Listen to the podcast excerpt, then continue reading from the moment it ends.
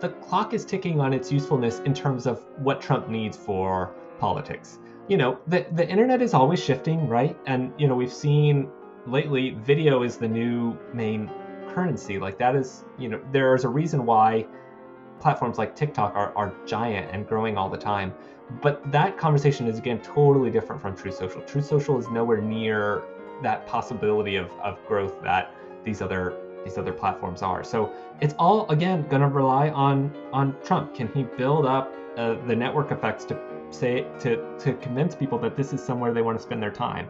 And just outraging them politically is not really going to pierce the mainstream in a way that he needs. I'm Quinta Jurecic, and this is the Lawfare Podcast, March 3rd, 2022. Today, we're bringing you another episode of Arbiters of Truth, our podcast series on the online information ecosystem.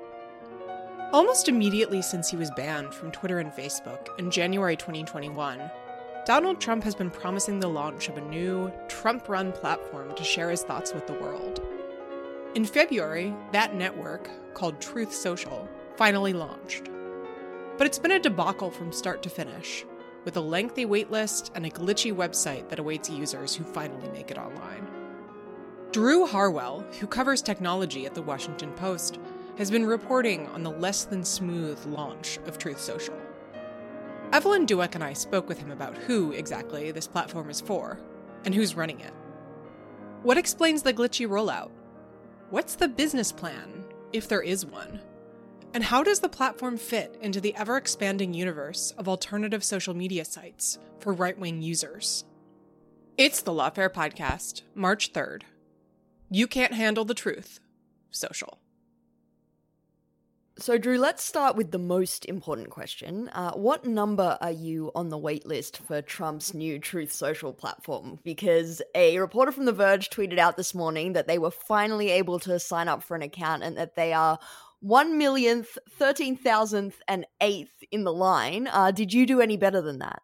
I'm so upset because she's beaten me. I'm only 600,000, 1,492. And I have not made any ground actually in the last five days. So yeah, I've still got a long time to wait before I join the the wonderful utopia that is Truth Social. And what is the wonderful utopia that is Truth Social? Like, just give us the basics. Why was it launched? I remember Trump had a blog uh, a few months ago. What happened to the blog? Why have we moved on to Truth Social? Yeah, so all great questions. So a lot of this starts way back uh, January 6, 2021. A lot of us probably remember it, right? The US Capitol riots from Trump supporters that led Facebook and Twitter to finally say, uh, you know, in their words, enough is enough. They they booted former President Donald Trump off the platform because they were worried about him inciting more violence. And we have not seen him on Twitter ever since. And so, in the weeks after that, there was sort of discussion and frustration in the Trump camp. And many months later, in the summer, Trump came out with his blog. Uh, it's called From the Desk of Donald J. Trump and it was extremely Spartan. It, it was just, you know, it, it looked kind of like a live journal did 15 years ago, except with even fewer features. And it was very, you know, it was just his, a collection of effectively his messages with none of the tools to retweet or anything like that. The problem with that blog was no one looked at it. No one was sharing it or linking it. The messages were still getting across, mainly because journalists were sharing them on their own bigger platforms.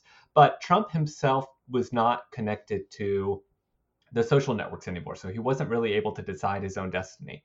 We wrote a little bit about that at the time, just kind of pointing out the traffic data that showed it was effectively and also ran on the internet. I mean, it just was not making a splash at all.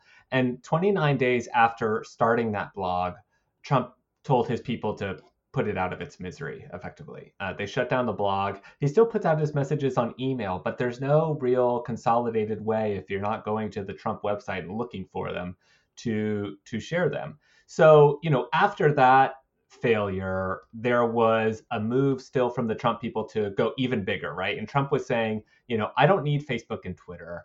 I'm going to do my own thing. I'm going to run the technology. I'm going to be the the centerpiece, you know, the, the the feature presentation of this whole platform, and it's going to bring everybody to this website. And so Truth Social was born. And so for weeks, people were sort of wondering when is it going to come out? What's it going to look like? There were some early kind of indications that it would really not be all that different than the, the social networks we've had for a long time. And in the last couple weeks, it's finally opened to normal everyday users. It's on the internet if you can get in, and here we are.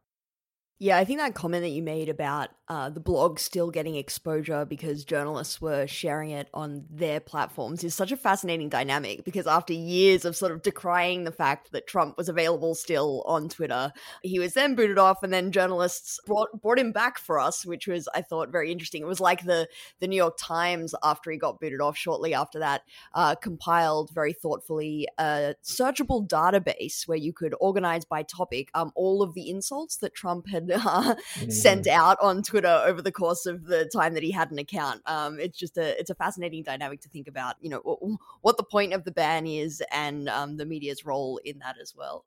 Well, I was just going to say about that. You know, uh, uh, we've we've always talked about how effective of a promoter Trump is, and he's he was good at that for a long. I mean, he, his messages are just they're just colorful enough they're just incendiary enough they're, that they raise people's emotions and he's really good at that. But i always thought the the most impactful part of his tweets were the bottom line that showed how many people had retweeted them and liked them and shared them to their people. Whether they liked what trump was saying or not they were doing his work for him by distributing that message. So you know when trump went to a blog it was still the same stuff he was saying all the time. If anything, he had more space to say it.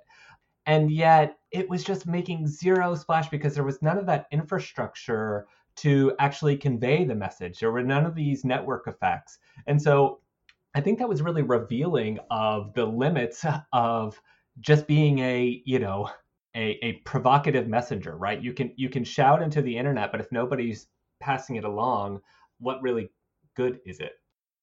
Yes. So, what really good is it? And the infrastructure question. Uh, a million person long waitlist is clearly a sign of enormous success and not at all uh, misfunction. So, why is the waitlist so long? And has anyone actually managed to get access to the platform yet? Like, a- another way to put it is uh, Does Truth Social, as we stand today, which was supposedly launched to much fanfare on President's Day, does it actually exist yet? Is is the truth out there? the truth is out there. It it exists evidently, um, and maybe it's just my uh, lack of you know connection to people who are actually on there. But I don't really see many people talking about things that are happening on Truth Social. You know, before it released publicly, they had kind of given an appetizer to pro-Trump supporters, giving them early access to it. So they have posted, you know, screenshots of course, onto Twitter and Instagram and everywhere else of what the website looks like. So we know it is out there. And, you know, the, the Trump people have said, you know, a wait list is a good thing. We have so many people who are dying to get on the platform that they're willing to wait. And, you know, I think that's that's a reasonable response. I mean, I, I don't get the sense that these are all just bots in the waiting list. I mean, there are lots of people, ourselves excluded, who are trying to really get on there and, and eager to see what's going on. But it, maybe it's obvious, but like websites don't typically have wait lists, right? Um, that's not really part of the internet. I mean, it's not like you're signing up for a limited space on Ticketmaster for a concert. Like a website is designed for lots of people to use it all at once. And, you know, it also should be said like a million person waitlist seems like a lot, but when you look at how many people use Facebook and Twitter on a single day, I mean, it's in the hundreds of millions. So the, the what Truth Social is, you know, framing as like a big success. What even if that waitlist is accurate, the, the the business should be a fraction of what a normal functional website should expect. So but yeah, I mean, we do get a sense that it is out there. We, you know, we have seen sort of beta, unreleased versions of the website.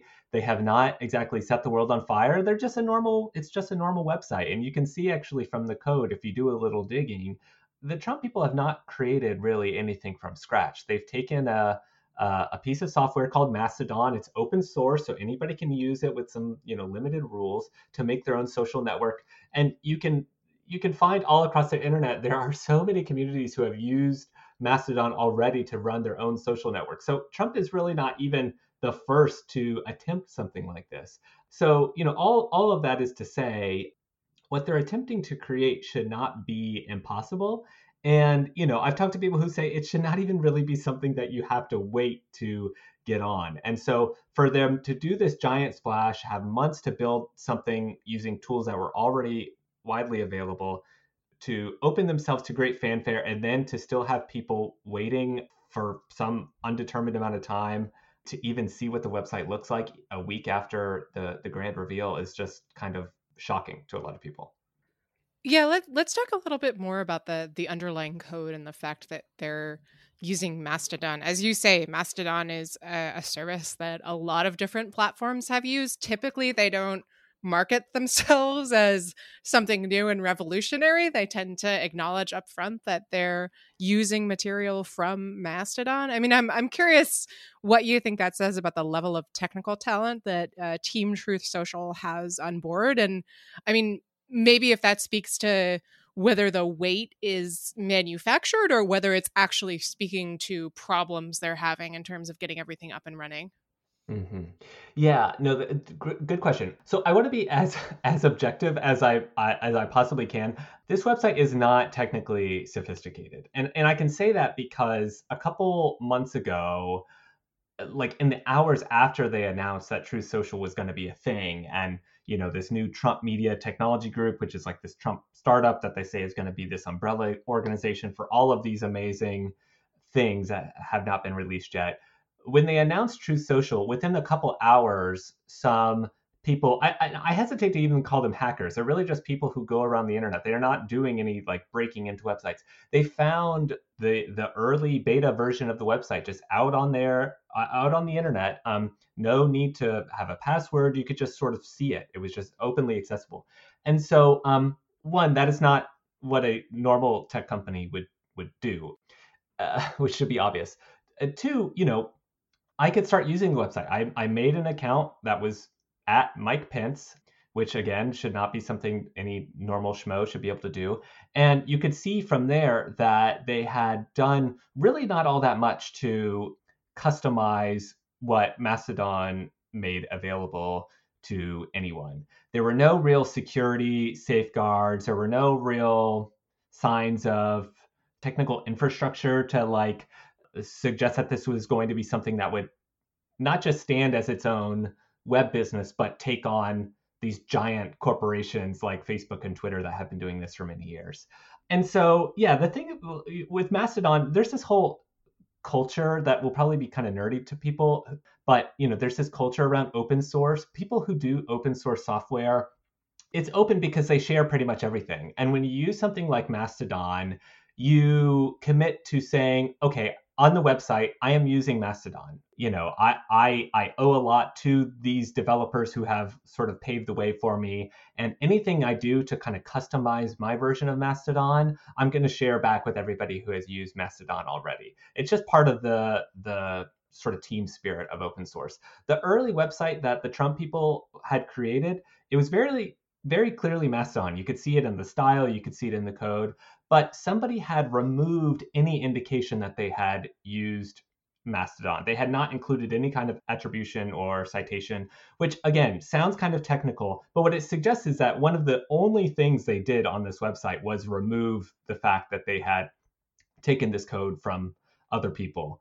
And at the time, you know, the Mastodon people were frustrated because not only, you know, politics aside, they just thought that was kind of shady of them. But it also just sort of like, Uh, you know, that's not something a, a, a legitimate developer would do. And so there were just so many questions of like, is this for real? Is this just like a big Potemkin village of a social network where it it looks sort of functional on the outside, but is really kind of weak on the inside? And you know, it sounds kind of like I'm taking pot shots at Truth Social, but what why this is important is like this is the property that Trump said would hold, you know, his musings both outside the White House while he's at Mar-a-Lago, but also ostensibly you know his musings even when he if he gets into the white house a second time it seems like he is angling for that.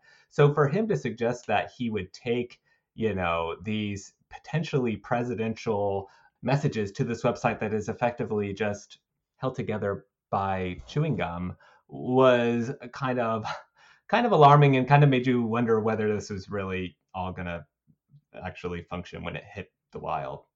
I like how many times you've said today that's not how this is supposed to work. um, it's it's it's great. Um, it's a very diplomatic way of, of putting it.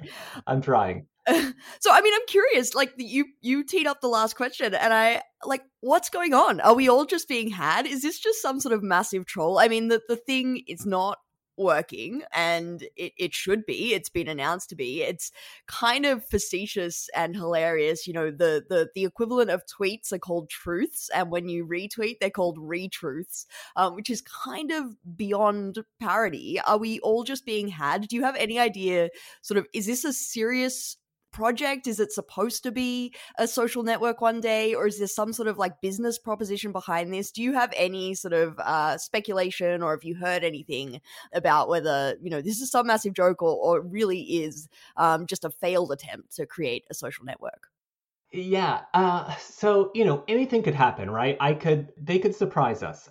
I don't really have any reason to think that they will surprise us just yet. just yet. I mean, what they have shown right now is entirely underwhelming and you know for perspective like you know I, I, cover tech i talk to a lot of people in this in this world. The the conversations you have around facebook and twitter and these like legitimate places where people have discussions and share their lives the the discussions around those websites could not be any they're like a totally different language to when you talk about truth social. So you know all of these questions about content moderation and like real important debates you're just not even having with truth social because the website doesn't even you can't even you can't even access it. So it's like so you know i i think it's worth just like yeah realizing that this is at this point it's it's a nothing. It's it's a big nothing burger as as trump would say.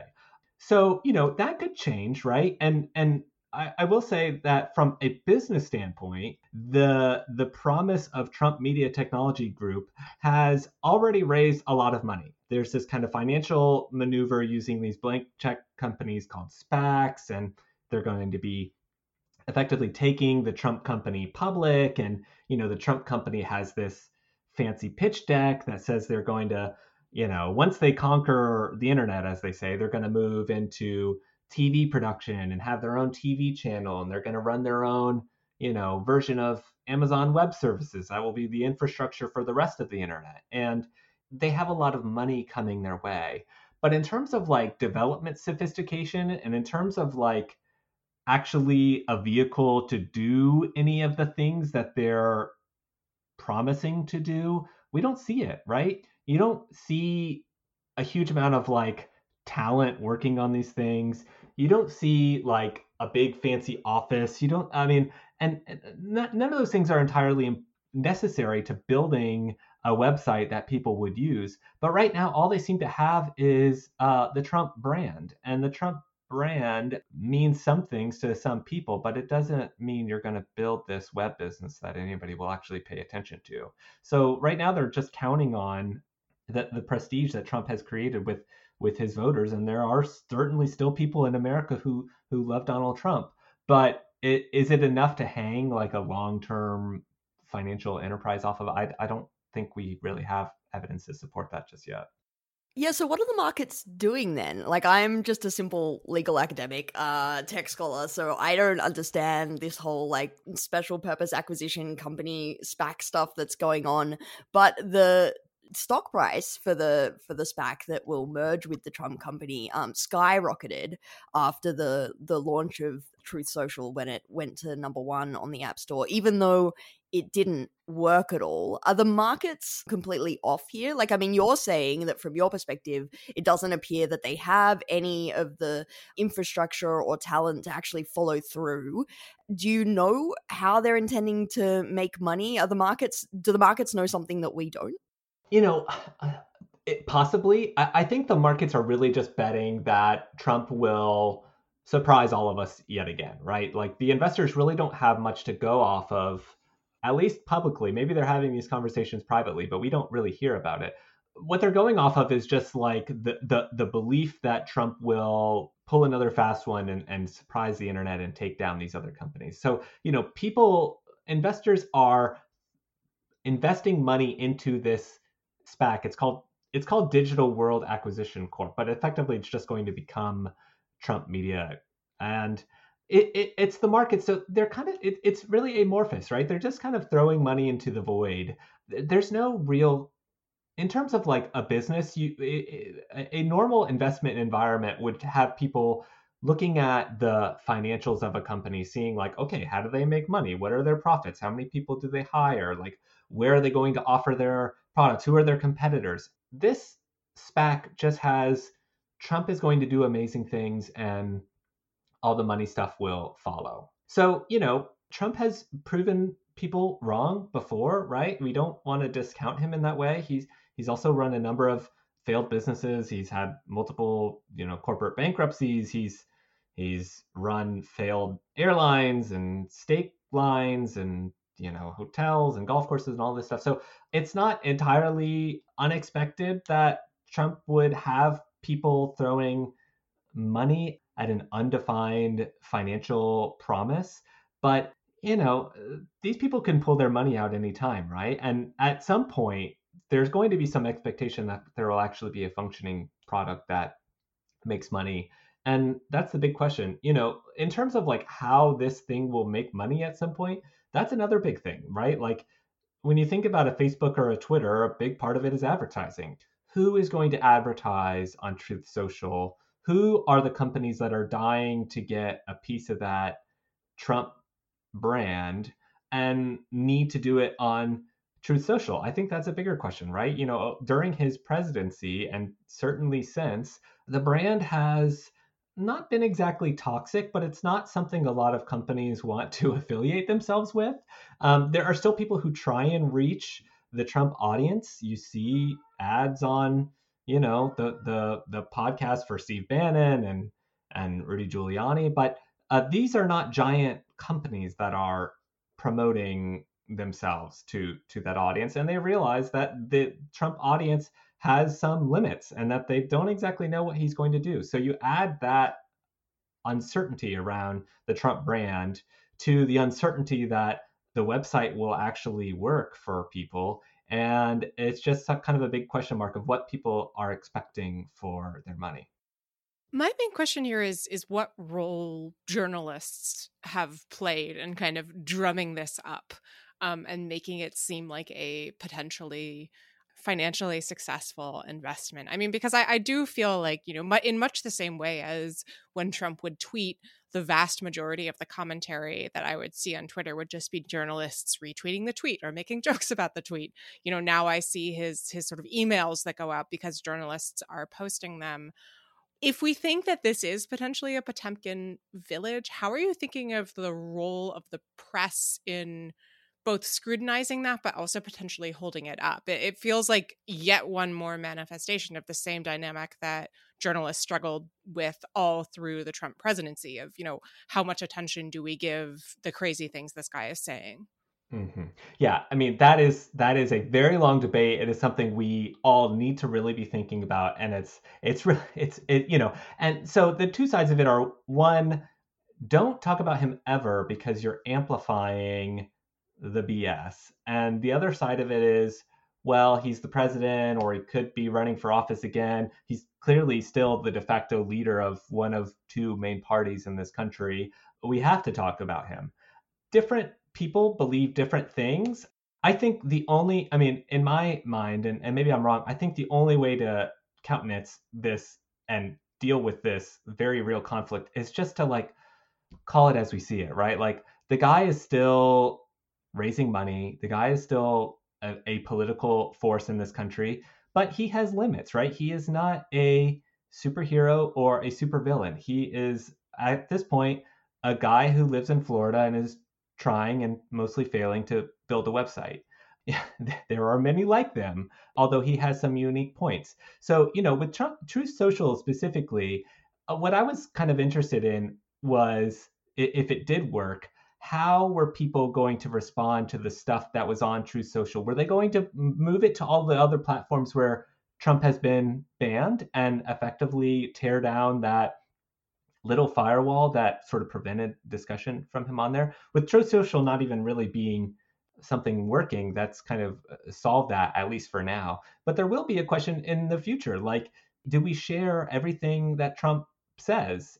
And, you know, he's going to say things that will make people emotional. He's going to say things that are going to sound ludicrous and absurd and unsubstantiated because that is what he has done this whole time. You know, there's, I think, a different thought about Trump now in 2022 versus 2015, 2016, and during his presidency, where, like, at this point, in some ways, you know what he's going to say, right? There's a predictability to the outrage machine that he has created. And when he's in the White House and he's steering policy, it's one thing because he's in the room helping make these decisions. But when he's outside of it and his political power has dwindled to just his effect on other people and his effect on the the, the people who support him, I think we have to be really careful about extending that kind of uh, that kind of gift to him because again, like he says the message but we're the ones conveying it you know and and not just journalists but people with big platforms on on the internet. Like we are the ones who are spreading what he's discussing. So if we don't spread that we're uh, you we're, we're affecting the the the power of that message. But you know i also don't believe that you can just totally ignore everything he says or anybody says. And i, I think you know I, I think in some ways that argument can undermine the fact that people understand what they're seeing, right? We don't, we don't, we shouldn't be the ones deciding what messages we see coming from him. But I, I also don't think that means we should share every single thing he says. And I will say, you know, he is still talking a lot over email. You can subscribe to his emails, but the messages he's saying are not really breaking through in terms of visibility. Like you think back, I mean, think back to 2016, 2017, every day was a new Trump saying. Sometimes there were multiple news cycles in a single day of, of the things he was tweeting. You don't see that now. And it's not just because he's not in the White House. A lot of that is because he's nobody's seeing it. He's not on Twitter and Facebook. And the, the people who are sharing his messages are a, a fraction of, of the crowd they were before. So I think that's interesting. And it, and it, you know, I, I will also say from our interviews with people who are in Trump's orbit, he knows that. He he knows that his influence has waned, and that's fueling that desire for something like Truth Social that would allow him to again plant a flag and remain relevant even when he's not really in the in the conversation anymore. So I feel like I have massive deja vu because we've heard this story before. You know, first conservatives got kicked off Twitter and then Parler was supposed to be the right wing alternative. And then there was Gettr, and then there was Trump's blog, which we've already talked about. And all of these, except for the blog, still exist. And there's been some serious money pouring into them, but they haven't really become serious alternatives to the mainstream platforms as yet. And um, one reason might be because, as the founder of MeWe, another alt tech platform, told the New York Times, the problem with Truth Social, Gettr, and Parler is these are Twitter competitors and they are echo chambers for a narrow political spectrum. Echo chambers don't have broad appeal. So the idea being that trolling the libs isn't so much fun if there are no libs around to troll. Is there something about Truth Social that suggests this will be any different, either from a product perspective or a strategic perspective? Is or is the idea just simply that Trump alone is a big enough deal and has enough pull um, that this one could be the one that takes off? Yeah, at this point, no, there's no reason to think that they will escape that very real problem that has tarred the, at this point, many other websites that are doing exactly what they're doing. I mean, the Truth Social argument is that we're going to be like those websites, but hey, we also have Trump. Is that a winning marketing tactic? I don't know. It seems underwhelming to me. You know, and that that point about you you can't troll the libs on these websites it, it's now been something a lot of people have been saying, but it's it's totally right. And I, and I say that because we did a story where we gathered data on a number of top pro-Trump voices, QAnon voices, anti-vax voices, far-right conservative voices. We followed their uh, follower counts over the last year or so on a number of websites, not just the ones we've been talking about, but also like Rumble, the messaging app Telegram, because we wanted to see like, okay, you know, after January 6th, a lot of these people got a big bump because there was this, you know, argument that big tech is suppressing us and silencing us. It's totally unsubstantiated. And, you know, we did see a little bit of a bump, but their audience is totally flatlined. And there was this really shocking plateau in audience for these people who, when they were on Facebook and Twitter and these other big sites, were just constantly growing their audiences. And so I think what that tells you is that the the shtick can get old on these sites, right? You you go to a place like Gab and it's all far right politics all the time. It's all the same memes. You're talking to people who already agree with you. And so that can get a little boring to people because you know one thing I don't think we reflect in in, in the newspaper a lot because we talk about you know political leanings is like people's media diets are very diverse, right? There there are people who are very politically engaged. That's all they want to talk about. But for a lot of people in this country and around the world, they they have different interests, right? Politics and Trump and and and Biden and whatever is is a fraction of what they're interested in during the day. So if you're making people decide between a site where it's all political outrage all the time and a site where their family and friends are sharing photos and they're reading stories and they're seeing funny memes and they're getting recipe like it's just no contest for people and we can see that in the data. So i think that's going to be a big problem for truth social right? I mean and you see from Gettr and parler they're trying to convey that hey we have other things too right? You can and you can go on gab right now and there's cooking groups and that kind of thing but those are not the main reasons why somebody would join a website like Gab or Gettr or Parler. It's what gets you in the door is the politics. And let us also, yeah, realize like this is a saturated market already. Like, and these websites work. You you can actually go on Parler and Gettr and Gab right now and create an account and see other people. You're not necessarily going to see Trump, but you may see lots of other people who say pretty much the same thing. Uh, so, you know, again, is the Trump brand hot enough, as he would say, to sustain a business when there are a half dozen doing pretty much exactly what it's already doing, and many others who are doing many other things even better? I have to say, I'm pretty curious about who joins Gab and then joins a, a cooking group. Like, what what kind of recipes can you get there?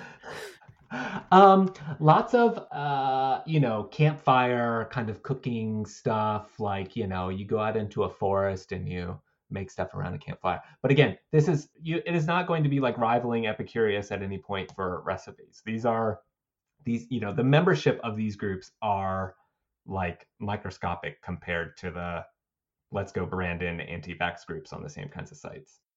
So I'm curious if you have a sense from your reporting of like what the potential user base of the site is if you if you were able to speak to anyone who intended to use it. I mean i i will say before we recorded this i went and looked up reviews of the app on um, the apple app store and it seemed to be mostly half people saying this is terrible i can't get it working and half people saying this is great it's a screw you to you know the mainstream media sort of what what you would have expected. Like who who are the rest of the people who are on this platform other than journalists? Are they mostly going to be the the trump base? Yeah i think that is the main market and you know obviously they hope that they can expand beyond that but the the people who are going to this are going to be people who are already supportive of trump who who believe that you know big tech and the media and and the elites in this country are imbalanced against their their conservative beliefs or far right beliefs. And you know, it's funny because the reviews on the App Store, there there are definitely those two camps, and there are also people in the middle you actually see who say, "This website is amazing. I love what Trump is doing. I love this idea. I wish I could get it to work."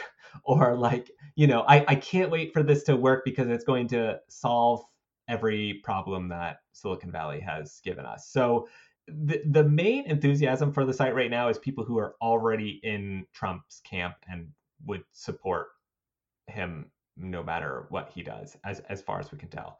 And you know, Trump got uh, 70 million people who voted for him in last election, so that's not a nothing audience. And you know, one of the big planks of the Republican platform is that the developers in California who run a lot of the websites we use are opposed to what we believe. And that I mean that is that is a resonant argument for people whether it's true or not.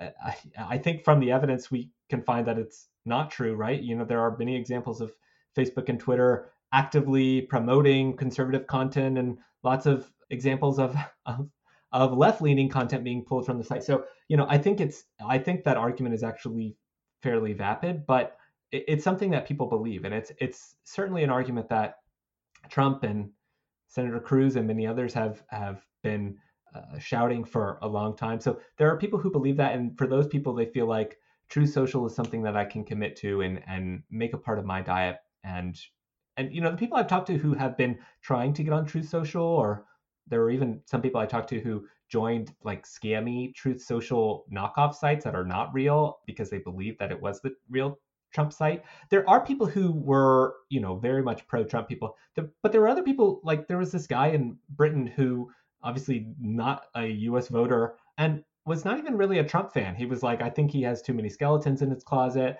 but I agree that there's there's something wrong on the internet, right? Like there's just, you know, it's unfair that, you know, conservative views are, are censored online. So that argument, and uh, I think people would call it misinformation because it's sort of based in this conspiracy theory of like a grand a grand movement against one certain political side that's not supported you know there, there are people who believe that and and for them truth social is the app they want to add i also want to ask about the team making the app the main person I have in mind is the the CEO of the organization that's putting out this app, which is Devin Nunes. Listeners may be familiar with that name. He was the chair and then the ranking member of the House Intelligence Committee and stepped down early from his position in the House of Representatives to take over as CEO of this company, which is particularly incredible because uh, it seems like there, you know, odds on the Republicans are going to take the House um, in the November elections. He's essentially giving up a chair, uh, you know, leading one of the most powerful committees in the House of Representatives to run this company that's putting out this website that's having a little bit of a difficult time shall, shall we say? So i'm curious what you make of that and if there are any other you know interesting characters we should know about running this and and what it says that those people are involved. Yeah i know a lot of people who are like befuddled at this move from devin nunes to leave congress after 19 years with a fairly robust profile to join a a yeah a, a, a tech startup with questionable ambitions that that has surprised people. It also should be said, you know, Devin Nunes is not a tech person. He does not have a background in in this kind of business. Certainly not a background in social networking or tech development or even like creating websites. So that was also surprising to people.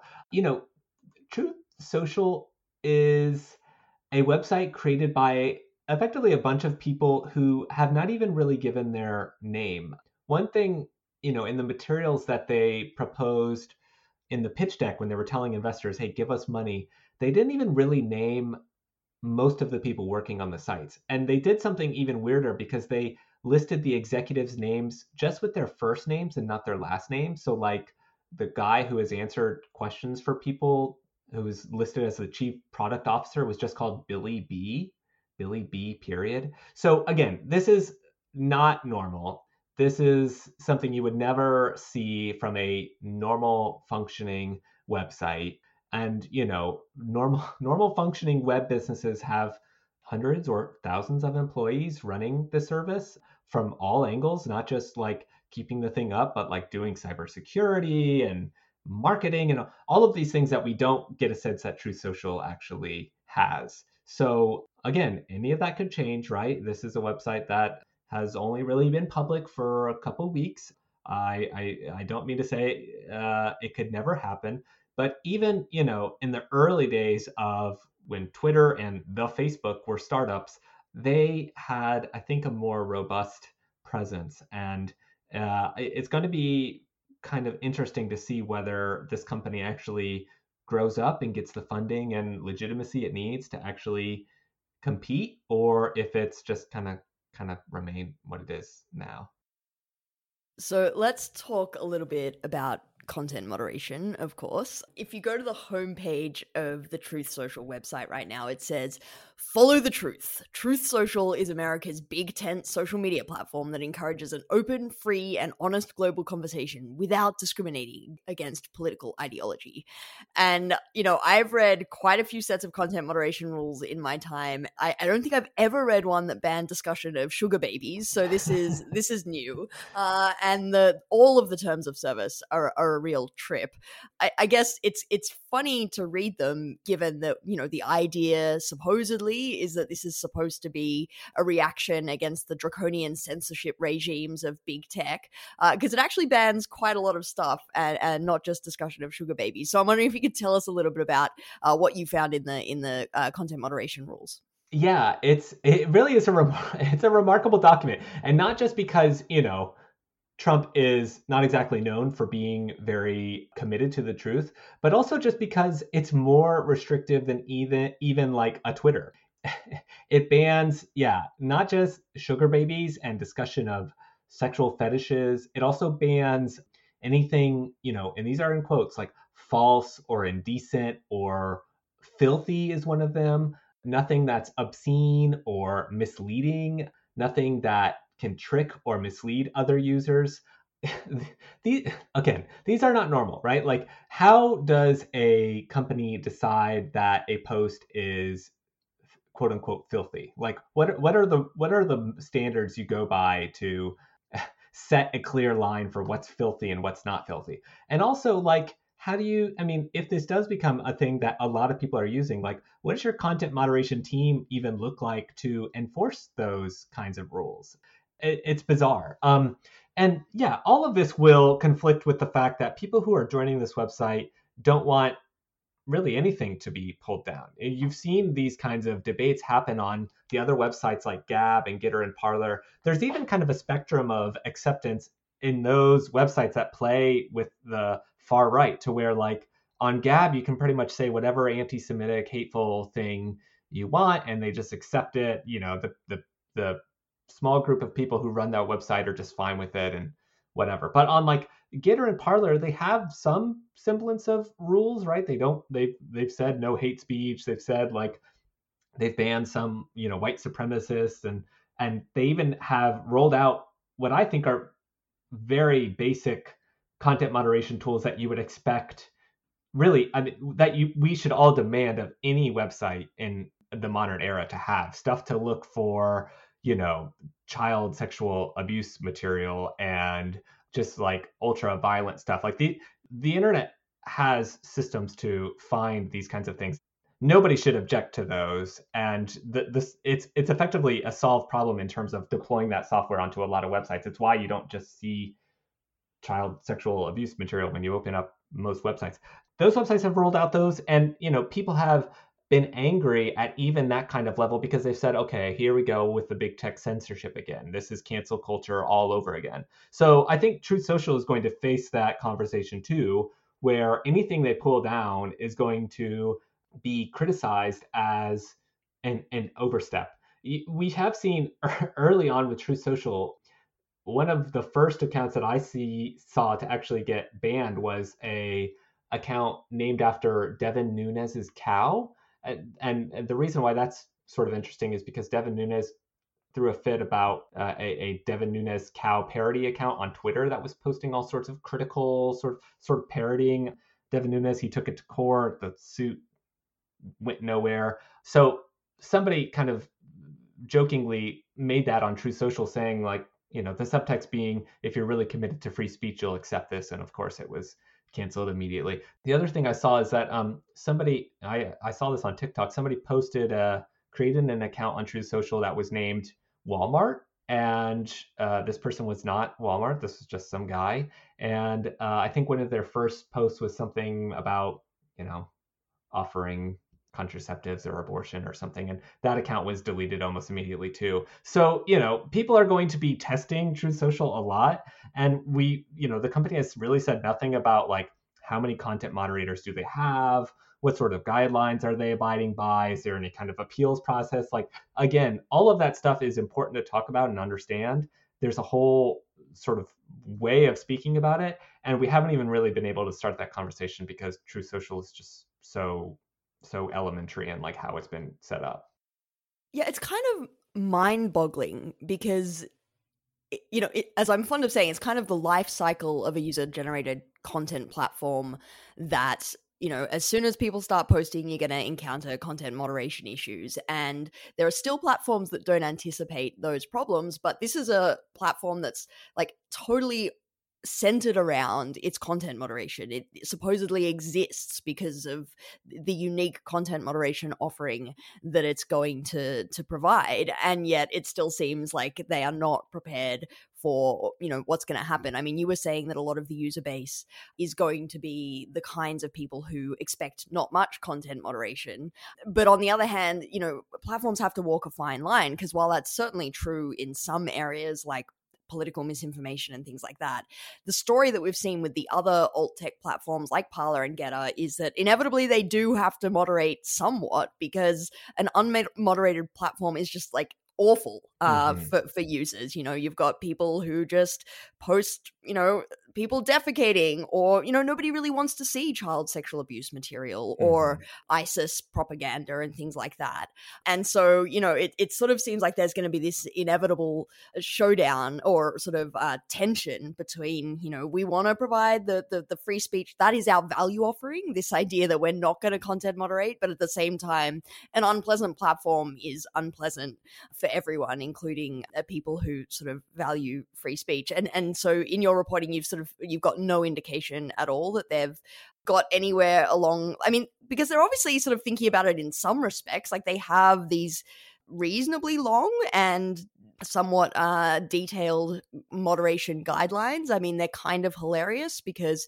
Trump, who is sort of somewhat famous famously tweeted out the words repeal 230 at some point uh, actually invokes the language of 230 in these guidelines saying that they can take down otherwise objectionable content. So they are thinking about this problem that they're going to have of needing to take down content but your reporting suggests that they haven't actually got any of the infrastructure that they would need to implement that. Is that right that's right. Yeah. I mean, and they haven't they haven't talked about it at all, right? Like they they have, you know, anybody can put anything in a privacy policy, but actually enforcing it is a whole other thing. We don't see that they have had any kinds of discussion with like external experts on like you know what this kind of enforcement mechanism would look like.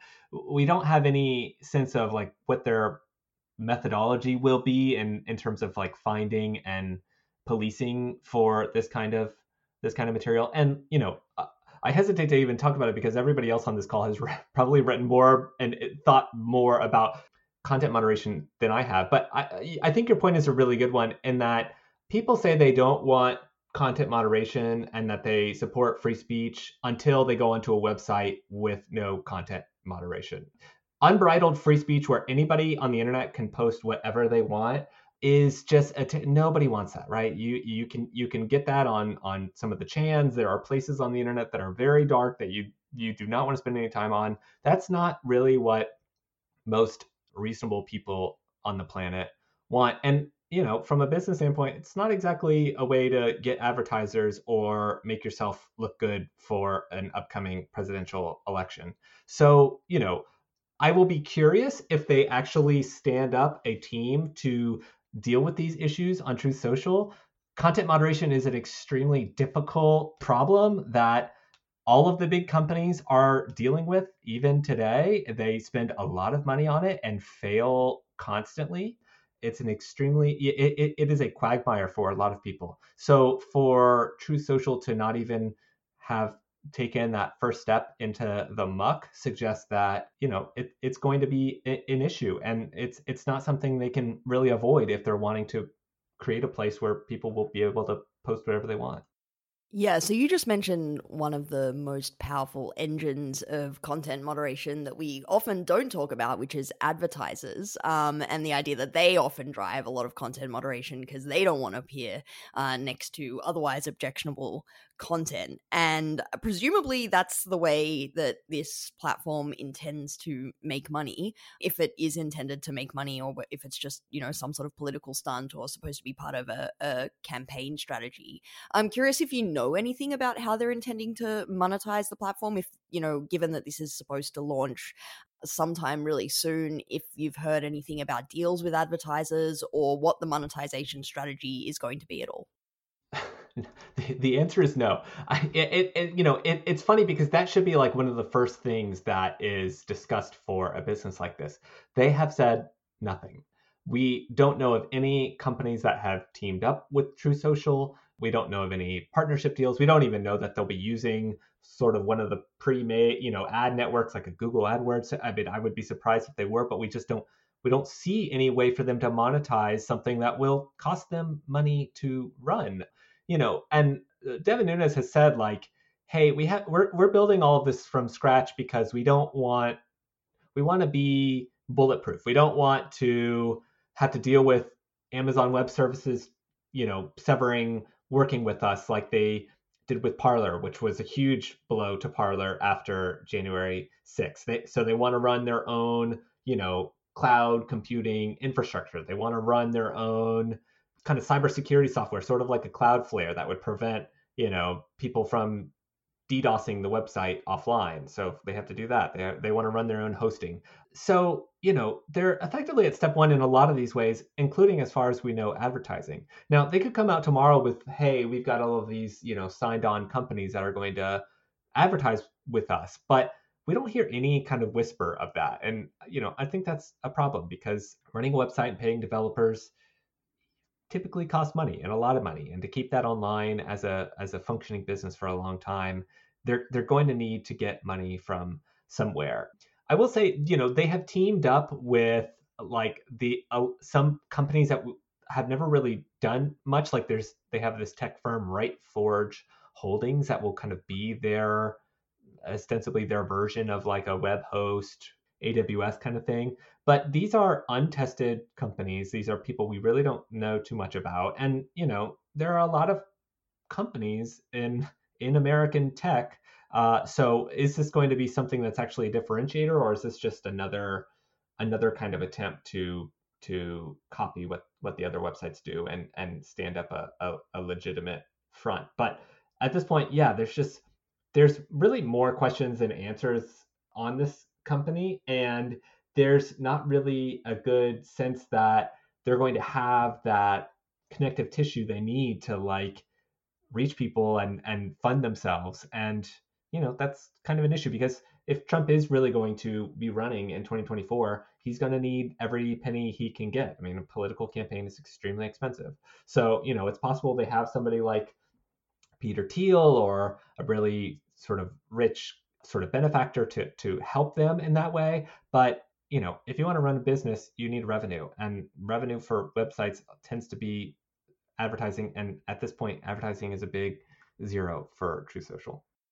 And so if their plan is to sort of build up an alternative internet infrastructure do we know you know are they using aws now? Do we have any sense of that or is it totally opaque I don't think they're using AWS, and I would be surprised if they were. And, you know, any connection they have to the legitimate business world is another vulnerability for them because remember, I mean, for years now, we have had groups like Sleeping Giants and, and boycott sort of groups that are left leaning that aim pretty much wherever they can to get these companies to stand down from from working with conservative voices online who they feel like are just constant, you know, spreaders of misinformation. So, you know, that has been a big reason why the Trump people have said we're not even going to attempt making those relationships because down the road they could we could get the rug pulled out from under us and be back to square one. So again, never say never, but we don't the the main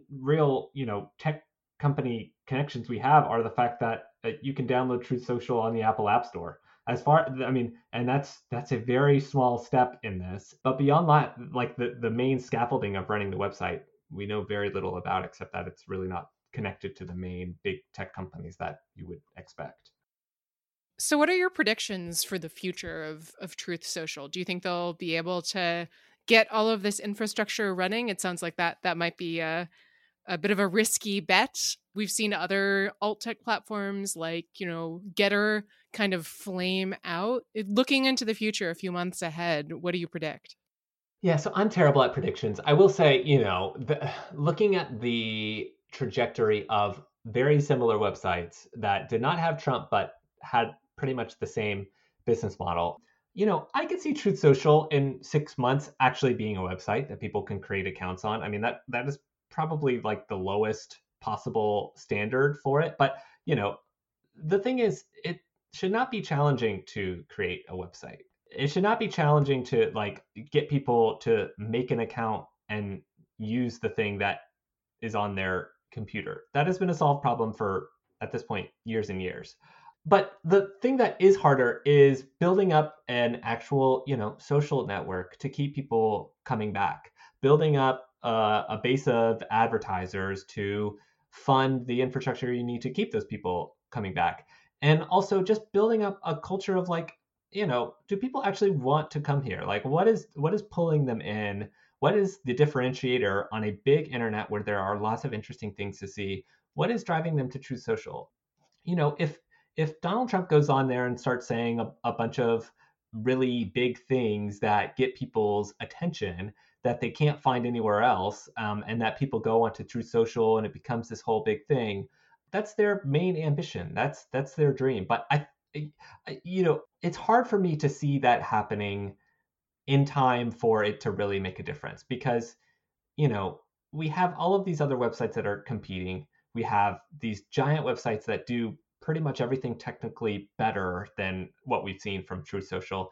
And the clock is ticking on its usefulness in terms of what Trump needs for politics. You know, the, the internet is always shifting, right? And, you know, we've seen lately video is the new main currency. Like that is, you know, there's a reason why platforms like TikTok are, are giant and growing all the time. But that conversation is again totally different from Truth Social. Truth Social is nowhere near that possibility of, of growth that these other these other platforms are. So it's all again going to rely on on Trump. Can he build up uh, the network effects to say to to convince people that this is somewhere they want to spend their time? And just outraging them politically is not really going to pierce the mainstream in a way that he needs. So I'm hesitant, but you know anything could happen. Well, this was some pretty hilarious and welcome light counter programming this week. Thanks, Drew. Um, for those in need of any extra relief, we should go back and put a voiceover in at the start that uh, tells people to uh, take a drink every time you say "this is not normal" or "we know very little." Um, I think those two pretty much sum up the the vibe so far. Thanks very much for joining us, Drew. Yeah, thank you so much. You've been listening to Arbiters of Truth the Lawfare podcast series on our online information ecosystem. You can find past episodes in the Lawfare podcast feed and in our new separate Arbiters of Truth feed, and we'll be back with another episode next Thursday. Remember to subscribe to the separate feed so you can find new episodes when they come out. The Lawfare podcast is produced in cooperation with the Brookings Institution. Our music is performed by Sophia Yan. Our audio engineer was Cara Shillenn. And our producer is Jen Patja Howell. Please rate and review the Lawfare podcast and Arbiters of Truth on whatever app you use, and consider becoming a material supporter of Lawfare on Patreon. As always, thanks for listening.